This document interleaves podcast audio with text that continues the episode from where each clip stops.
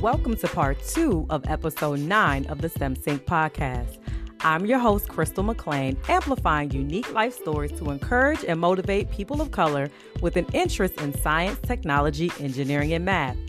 Today, we continue the conversation with Dr. Ayana Langston as she tells listeners more about her Dr. Langston Rising journey and what is required to become a physician with the U.S. Navy Medical Corps. I won't keep this introduction long as we ended part one with a cliffhanger. I asked Dr. Langston if attending the University of Maryland at College Park, a predominantly white institution, prepared her for her experience in medical school at Wake Forest University. Now let's sync. I look forward to you getting back into your uh, women. What is it called? Woman Talk Wednesdays. Yeah, because the this is where the you know the, uh, the big your big sisters were just like, girl, we didn't know you were all into this, so oh, I find yeah. this fascinating. I don't talk about this stuff a lot. I don't know. I don't know if this stuff people are interested in. Which is which is why you should because you're brilliant. You are brilliant, and that's why I'm just like you can't. You would be surprised at how much people probably want to hear from you. And we haven't even gotten into your naval officer thing. we haven't even touched in that yet. Well, and here, let me let me speed the story up so we can get to we wait, can wait. get to the meat. I do have I do have one question before we go there. Of course, of course. So you're going through these years, one through mm-hmm. four. Do you feel like going to a predominantly white institution helped you to prepare for medical school in that you're one of a smaller, smaller amount of people? That is an excellent question. Let me. Hmm. Um, do I think it helped me? No. Do I think it hurt me? No. I think I I think there are people who I went to medical or my post back or any educational program that I was in who had a different experience than myself. I had a friend who uh, went to Morehouse um, undergrad and grew up in Winston-Salem, especially in the parts of Winston-Salem that are predominantly Black, because there are parts, a lot mm-hmm. of. Um, and I think he had a different experience than I had. I think I've spent a lot of my life. I grew up in Prince George's County, right? The richest county for you know Black Americans in this country, if it still mm-hmm. is. But I've always been in a space where I was always with a lot of white people, but I was able to very easily find my Black community in that space. Mm-hmm. I've always been able to find my niche. And I mm-hmm. think the reason is because it's a, um, it's an environment that I'm used to, okay. right? I don't know how else to say it more than that. I'm used to like with the career that I've chosen and the type of spaces that I find myself in for various, you know, reasons, it's mm-hmm. all I'm always, you know, one of five or one of two or one of one in a room. That is not an odd thing to me. It doesn't bother me anymore. It's okay. honestly kind of par for the course for me. It's okay. that way. It was that way in undergrad, you know. Yeah. I went to University of Maryland, but I was able to find Zeta. I was able to find my community, and I mm-hmm. felt very comfortable with that community. So mm-hmm. everything else was kind of like you know, didn't bother me. Went to my post-bac program. The post-bac program was in Wake Forest's larger community, but it was a very tight-knit program. I told mm-hmm. you 12 students, right? Yeah. And I had this had friends I met in that program, I'm still friends with today. I went to medical school. A lot of those same friends I met in my post-bac program came with me to medical school. Okay. So I there was no real pressure for me to meet other friends or get to know other people.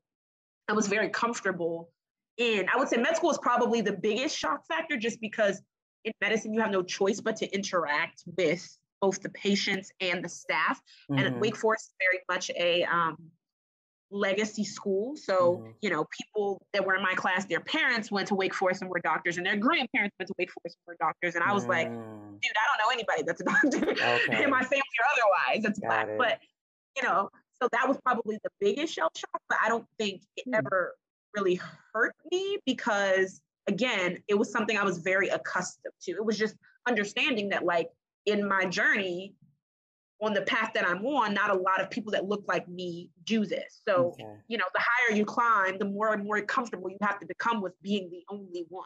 That's good. I think I learned that at an early age. That's really good. I'm glad that you were able to understand the question and provide such a really good response. So, let's talk about this Naval Medical Corps. I mean, I, like I was telling you before we got started, I'm still shocked. I'm still shocked that you're in the Navy not for any reason other than shocked too, bro. you know, it's just different. So, how did you become a naval medical officer? Well, no. Um, so keeping it all the way 100, the Navy was not really something I ever really wanted. Um, I knew about it because both of my parents met in the United States Navy. Um, I knew it was always an option. You know, my parents were very much hey, we can't afford to send you here. You should consider the military. And I was like, yeah, I get it. I have a, you know, I have two bachelor's degrees, a master's degree, all of which I got some help with, but had loans, lots of loans. Mm-hmm. And I knew I mm-hmm. wanted to go to medical school. So I, you know, started to look at options for how to pay for medical school. And honestly, I found a scholarship that I was really interested in. And there was a specific administrative reason why I was not eligible for that scholarship. And so I kind of ran out of options. Um, so I really gave the military some more thought. And I talked to a couple people, not there weren't a ton, um, and there definitely weren't any black ones, but I talked to a few people at Wake Forest who um, had done the scholarship that I was specifically looking at. It's called the Navy HPSP, Health Service Professional Scholarship Program. Wait, Health Professions, that's it, Health Profession Scholarship Program, HPSP. Um, every branch of the military has one Navy, Army, Air Force, uh, not the Marines. They don't have military personnel, but every everyone else does. And I looked at it and it was a full ride, so to speak, for medical school, all four years paid for, and a stipend of $20,000 for joining, especially if you agree to the all four years.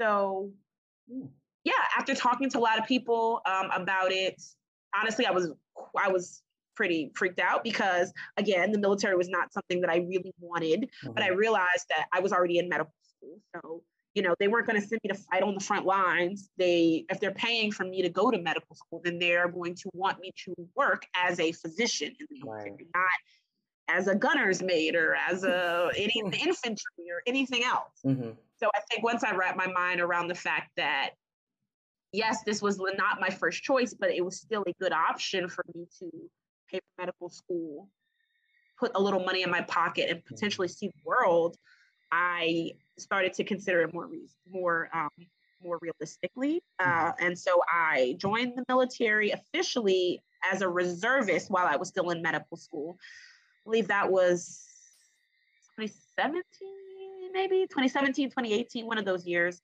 Um, and yeah, I signed and been in the reservist all through medical school. That's usually how it works when you're on scholarship. Okay. Is they don't interrupt your education. You just are considered reservists. Um, they pay you, you go to school, and that's it. And then when you graduate, you are required to come on active duty. You still apply for your residency just like you normally would, but depending on what your specialty of choice is, they have a little bit of say about where you do your residency at. So I did not necessarily know all of this going into it. Um, mm-hmm. I think I didn't understand a lot of what happened after I graduated from medical school. All I knew was, hey, I would have my degree and I could deal with whatever came next. Um, I think that part of the journey was very blurry for me. And in hindsight, I wish I had have really understood more about military medicine and specifically Navy medicine and direction that it was going in before I signed. But again, here we are. Um, and so the specialty that I wanted to do, obstetrics and gynecology, the military was not keen on me doing or training in that specialty at a regular hospital, at a civilian institution. They only wanted me to train, or really anybody going into my specialty on scholarship to train at one of their hospitals. So that is Walter Reed in Bethesda, Maryland, or uh, Naval Hospital Portsmouth in Virginia, or San Diego. I was so, I was gonna ask you which where were your options? That's what I was gonna ask. Like all I could think about is Walter Reed and okay, got it. those are my only three options. Um, I knew that at, during my fourth year. I found that out during my fourth year. Again, I was okay with it because I had an opportunity to visit these institutions while I was still in medical school and work there for like a month and just interview there and start to get to know it. And I really wanted to go to Walter Reed, obviously, because it was home for me. And I had been mm-hmm. in North Carolina for five years. I was ready to come home. Um, and so I applied and um, I got what I wanted, but I also didn't get what I wanted. So, like I said, it gets it could get a little complicated with military medicine, and I don't want to go too much in the weeds. That's but fine. That's fine. Essentially, they agreed to let me go to Walter Reed, but they would not let me go to Walter Reed as a straight up OBGYN intern. I had to do a different um, internship, which is your first year out of medical school. I had to do a different type of program, a program that would still allow me to do OBGYN, but it would not limit me to just that specialty. And to be honest, I was really mad. I was very mad for a very long time. Uh, luckily, it was 2020 and it was COVID, so I could just get my mm. house too. um, so I didn't really have to be out in the streets, but I'm not even going to lie. I was very upset because I've been wanting to do OBGYN as a specialty forever. Okay. Um, but it's one of those things you have to you kind of have no choice in once you decide you're going to join the military there is a little bit of anonymity where you just have to go with the flow so this was one of those things i just had to swallow mm-hmm. um, so yeah i was mad but i moved to i moved back to dc mm-hmm. in 2020 in the middle of the pandemic and i didn't get to graduate walk across the stage from medical school um, which sucked but I, you know, I got my degree, which was really the most important thing. And I came to Walter Reed and I became a transitional year intern, which is the program I was doing. Okay. And quick question. Is part of your military obligation while you're in medical school as a reservist is that do you have weekends, um, months, you know, once one weekend per month? Do you have to go to, you know, do some sort of um, Oh, they call it drill, depending on what you're. I know exactly what you're talking right? about. No. Okay. There's no obligation of any kind while you are in medical school because medical school is difficult and your priority is medical school. The only thing you are required to do is you have to attend officer development school mm-hmm. one time at some point before you go on active duty. And the reason is because you sign on a dotted line to take your advanced degrees to the military as an officer, mm-hmm. but you've never had any experience with the military. So right. you have to learn the culture. Right. Now, that how, is something I struggled with. yeah, I was going to say, and how was that for you? Officer Development School was six weeks in Rhode Island, Newport, Rhode Island. Um, ooh, ooh. it was you went there during the summertime. I was not actually. I was there in April. No, I was there. I came right after my birthday. Yeah, so it was like April into May. Um, it was rocky. It was a very um, show. It was a it was weird. It was a culture shock for me because I, Crystal, you know me, so you know, I, am a little bit of a spirit. That's what I said. I, when I see you in your whites, I'm like, she look good, but my goodness, I can't imagine. I'm not. I'm not a rule follower, and honestly, that was a problem for me. I'm not gonna lie. You know, I didn't want to take out all of my ear piercings I didn't mind the exercise. That's fine. I've always been athletic, sort of. Um, they didn't even really yell at us that much, and you know that stuff didn't really sh- bother me either. So it was really just the rules was a problem for me. But you know, it was only six weeks, so I was like, you can get with the program for six weeks. Okay. Y'all. Like for six so, weeks yeah, for a full ride through medical school. Correct. Mm-hmm. Yes, so you gotta, you know, I had to secure the bags. Yes, ma'am. so so I made it through the six weeks. And again, you know, in normal Ayana fashion, I met some awesome Black women officers. So that helped me out to a lot who had more experience in the military than myself, who had been in mm-hmm. for many years and were just coming over from the side. They definitely held my hand a lot of the way. Like, Ayana, you can't be doing that. And I was like, oh, my bad. Okay, thanks for getting me the sense. Like, so you so, had another yeah, community.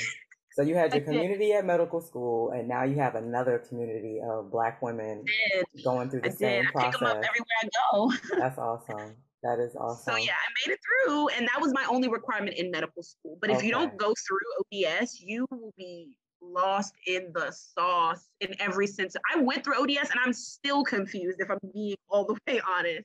But I'm glad I did it. It was necessary and it, it made me some very, very good friends mm-hmm. who have helped me out a lot since being in the military. So don't listen. Your community is community is very important, y'all. Like don't don't sleep on the on the very friendships and the connections you make along the way and probably be surprised that those people that you do become friends with that you never thought that were, you were going to become friends with because you may be At so all. opposite of each other.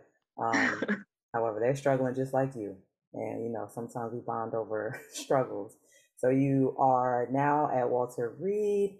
You are doing great things, even though you're mad. And you have how many years do you have to do at Walter Reed? So every program, no matter where you are, a civilian or military, your internship is always one year.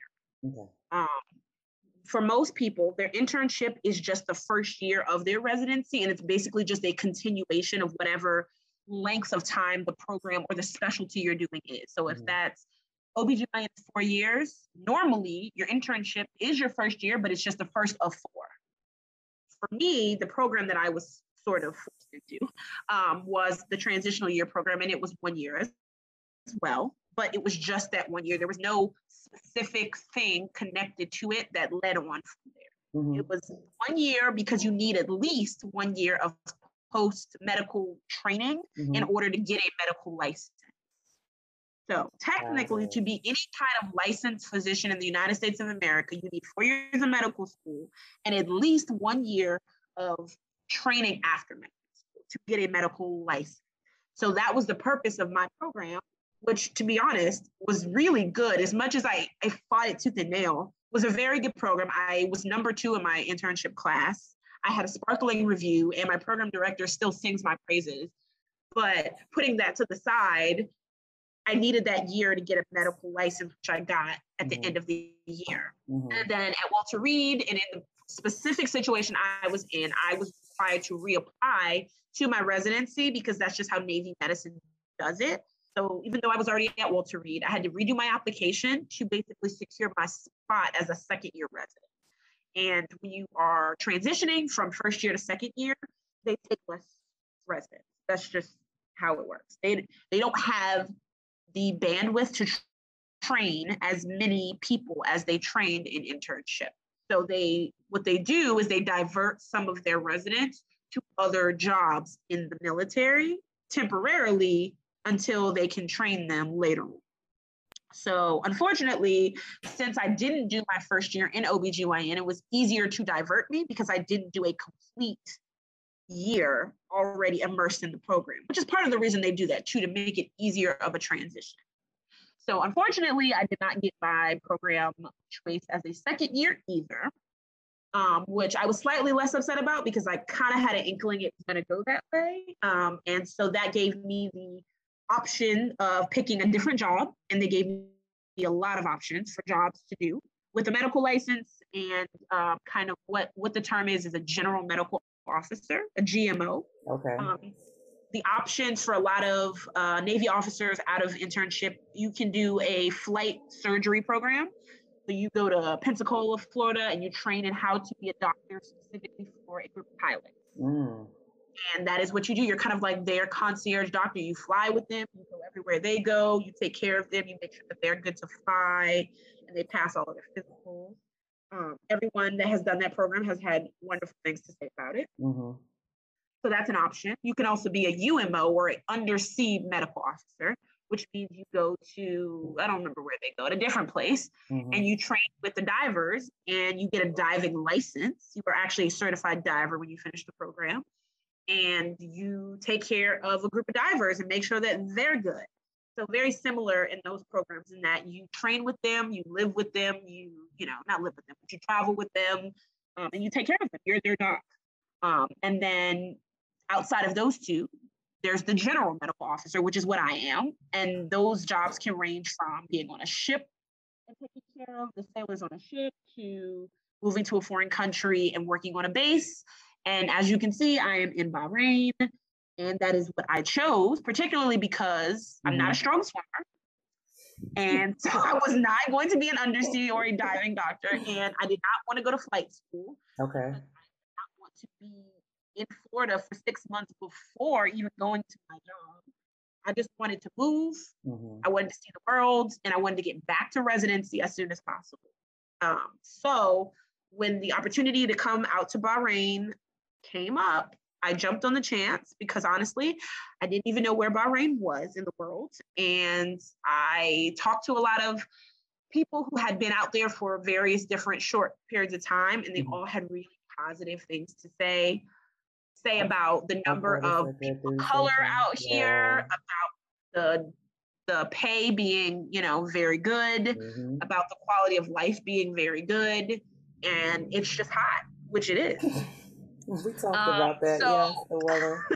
Mm-hmm. Yeah, it's it's very hot. It's like 120 degrees in the shade in August. It's literally black flag. You can you will overcook a an egg on the sidewalk. Mm. Um, but if you can deal with that, then it's not really bad at all. And so, you know, being the adventurous person I am, I said, all right, I'll go to Bahrain. And here I am. And here you are. And here you what are. What a story.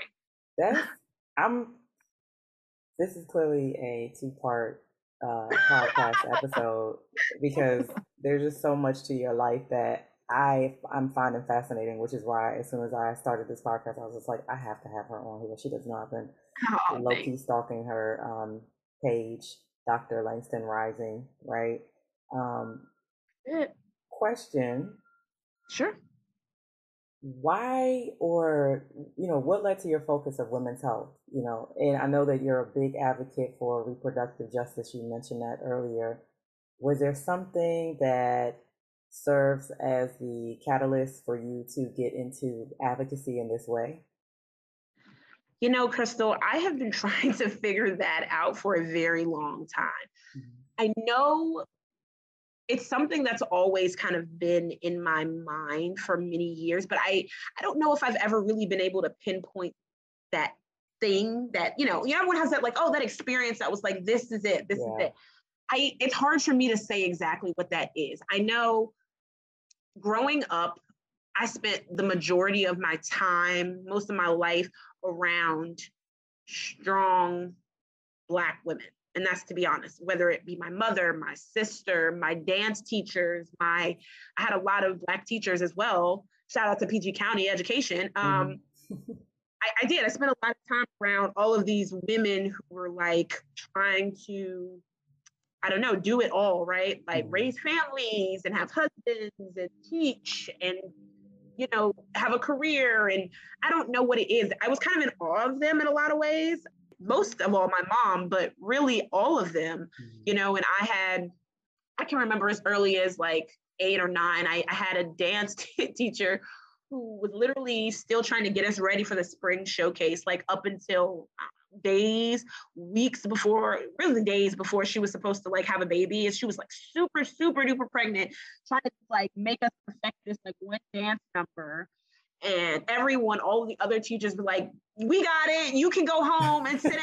Like she was like, "No, this not right yet. Like they not doing it right." Mm-hmm. And like her commitment to just be like, "I don't have a baby, but I still have a life," was like, I don't know. It always was. It, it, like I found that to be so amazing to me. I mm-hmm. don't know what it is. They just the word. I was surrounded by such strong women that I always wanted to be one, but also like support that. Mm-hmm. And I think as I got older, high school and college, I started to do more volunteer work, both with Zeta and uh, other organizations in the you know Washington, D.C. metropolitan area, and I started to realize that there were a lot of gaps in support and resources and healthcare and education when it came to Black women trying to you know quote unquote do it all, mm-hmm. and I couldn't figure out why because I knew that there were people who looked like me who were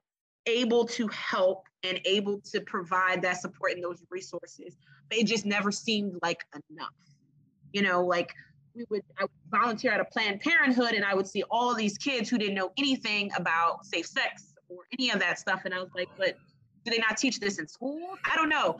I just I saw more and more of it as I got older, and I realized that like it didn't make sense to me, and I felt like it was a way that I could really like reach people and I could really help. Mm-hmm. And I was always looking for more ways to volunteer, more organizations to get involved with, and to really understand Like I've always been a, a, a top down person. I, I don't get caught up in the minutia, but I always want to understand the big picture. So for me, it was like, okay, this is an area of, you know, um, this is an area of improvement. You know, this one thing with healthcare and contraception for Black women, but what's the bigger problem, right? Why does mm. one Planned Parenthood in Baltimore the only one that provide this service? What's going on with the rest of the state of Maryland? You know, what are the, the laws that are telling us we can't have this? What's going on on Capitol Hill that we don't have policy in place for this? Like for me, it was like a hole. I just kept going down and finding more and more problems or more and more issues that I'm like, you know, why is no one else as bothered by this as I am?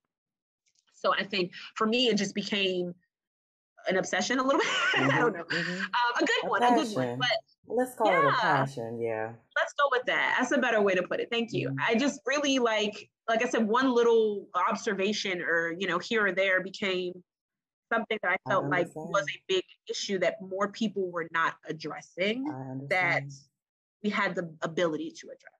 I understand. I mean, that's the premise of STEM Sync, right? Is me looking at leadership, civilian leadership, and DoD within the engineering community specifically, and wondering where are we? Yeah. Why, why are we not there? And it just becomes you know, an obsession, right?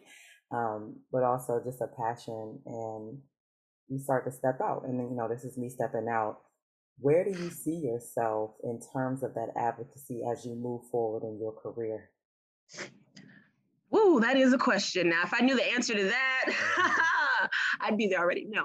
um, well, I mean, so I struggle with that because I never think I'm doing enough, right? I'm always mm. like, hey, Ayana, you could be doing this, or you could be doing that, or you should be doing this, you should be doing that. But realistically, I'll finish up my time in Bahrain. I got to go back to residency. Whether I end up staying long term in clinical medicine or not is neither here nor there. Mm-hmm. But I mm-hmm. know from where I want to go, the doors I want to open, I need to get that training done. So okay. that'll be that's automatic, whether it be at Walter Reed or somewhere else. Mm-hmm. But I will go back. I will finish my residency in, in OBGYN.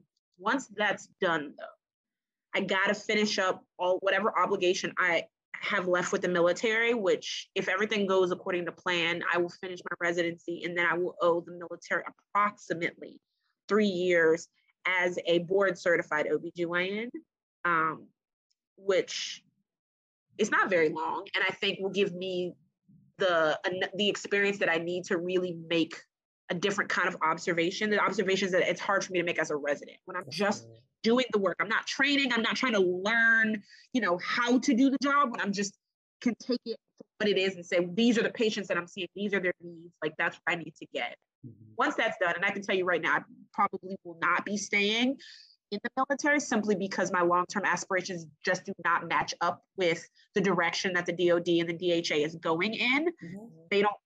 That's not their focus. Reproductive justice is not their focus, but it's my focus. So okay. I would say once I separate that, it will definitely free me up to really do the kind of work that I want to do.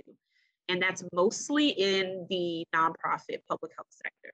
Okay. Um, I've had a lot of different ideas about how to go about that, you know, journals and moleskins galore of how to do that, right? There's a lot of ways to do that. Start my own 501c3, you know, um, get a job working as, you know, a clinical director of a Planned Parenthood. There's there's a, so many different ways to have those effects. Mm-hmm. Get back to, you know, the public policy part of it and back to protesting and writing bills and making change. I don't know the possibilities are endless, but I think I need to use this time to hone in on how.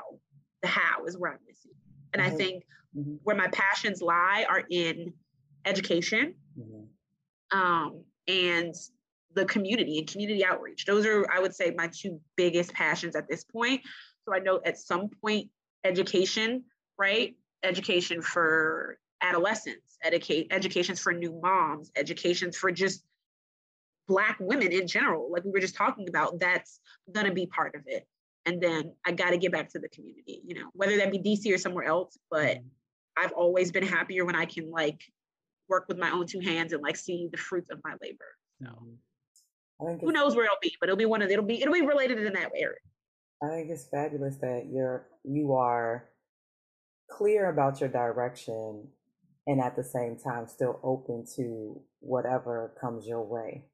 And it seems as if that has been kind of a common thread for your entire education pursuits and even to where you are right now, in that you know what you wanted to achieve and just allowed life to happen such that it's enabling you to become technically proficient and also just a very well-rounded individual as you navigate your career into what you plan to do in the future. And I definitely look forward to continuing to see your growth.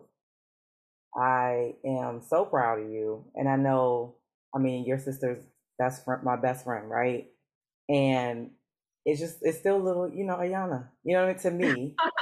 and that's why I'm just like, I just am very proud of you for where you have just honed in your skill and you just continue to be your individual self. And I hope that listeners really grab on to the fact that sometimes you have to fit within the constraints within a certain amount, but you can still do things your way and accomplish what you need to accomplish when they listen to, to what you're telling them.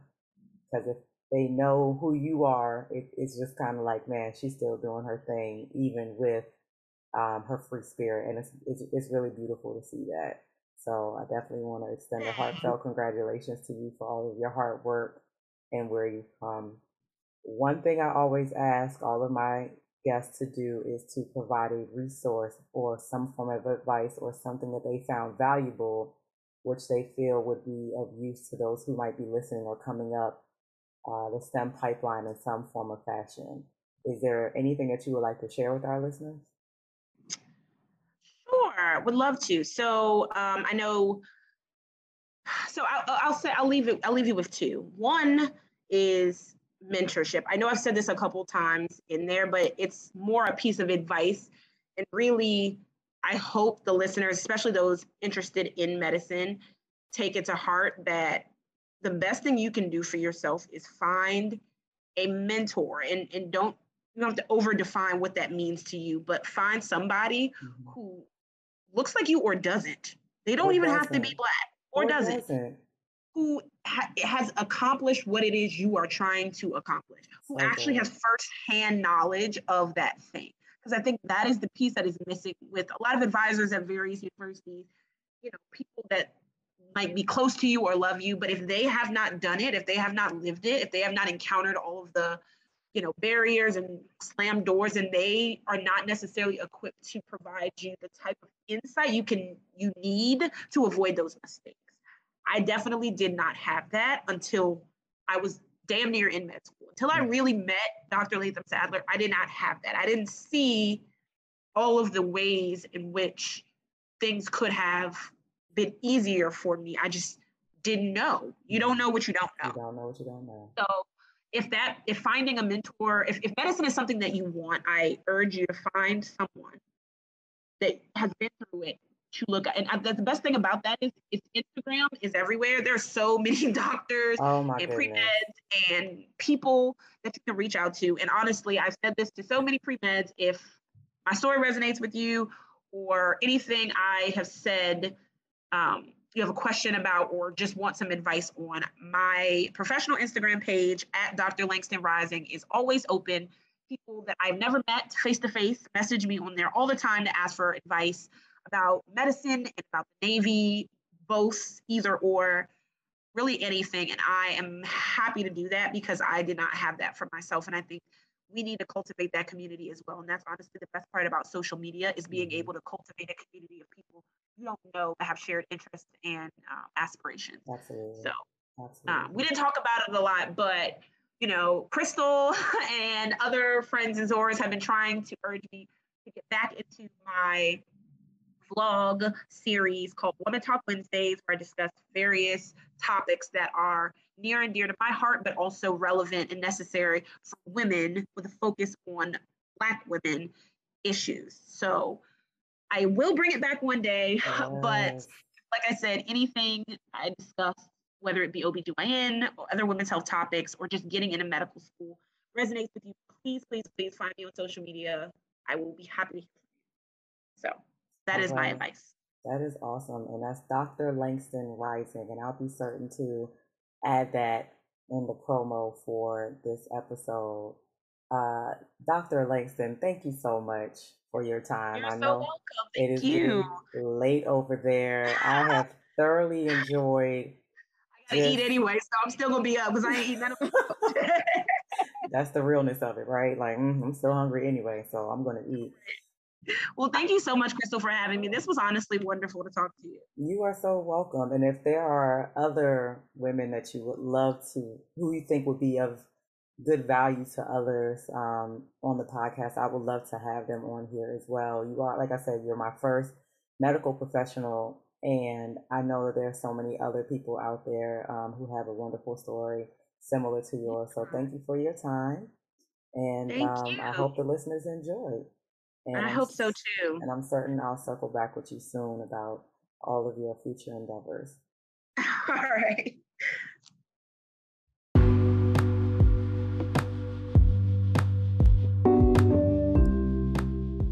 Thanks so much for listening, and I hope you feel equipped and encouraged to stay the course along your STEM journey. If you enjoyed this episode, be sure to subscribe so you are notified when a new episode is posted and share it with your contacts. You can listen weekly on your preferred podcast app or by visiting stemsync.net. I encourage you to become part of the conversation to help cultivate a network of support.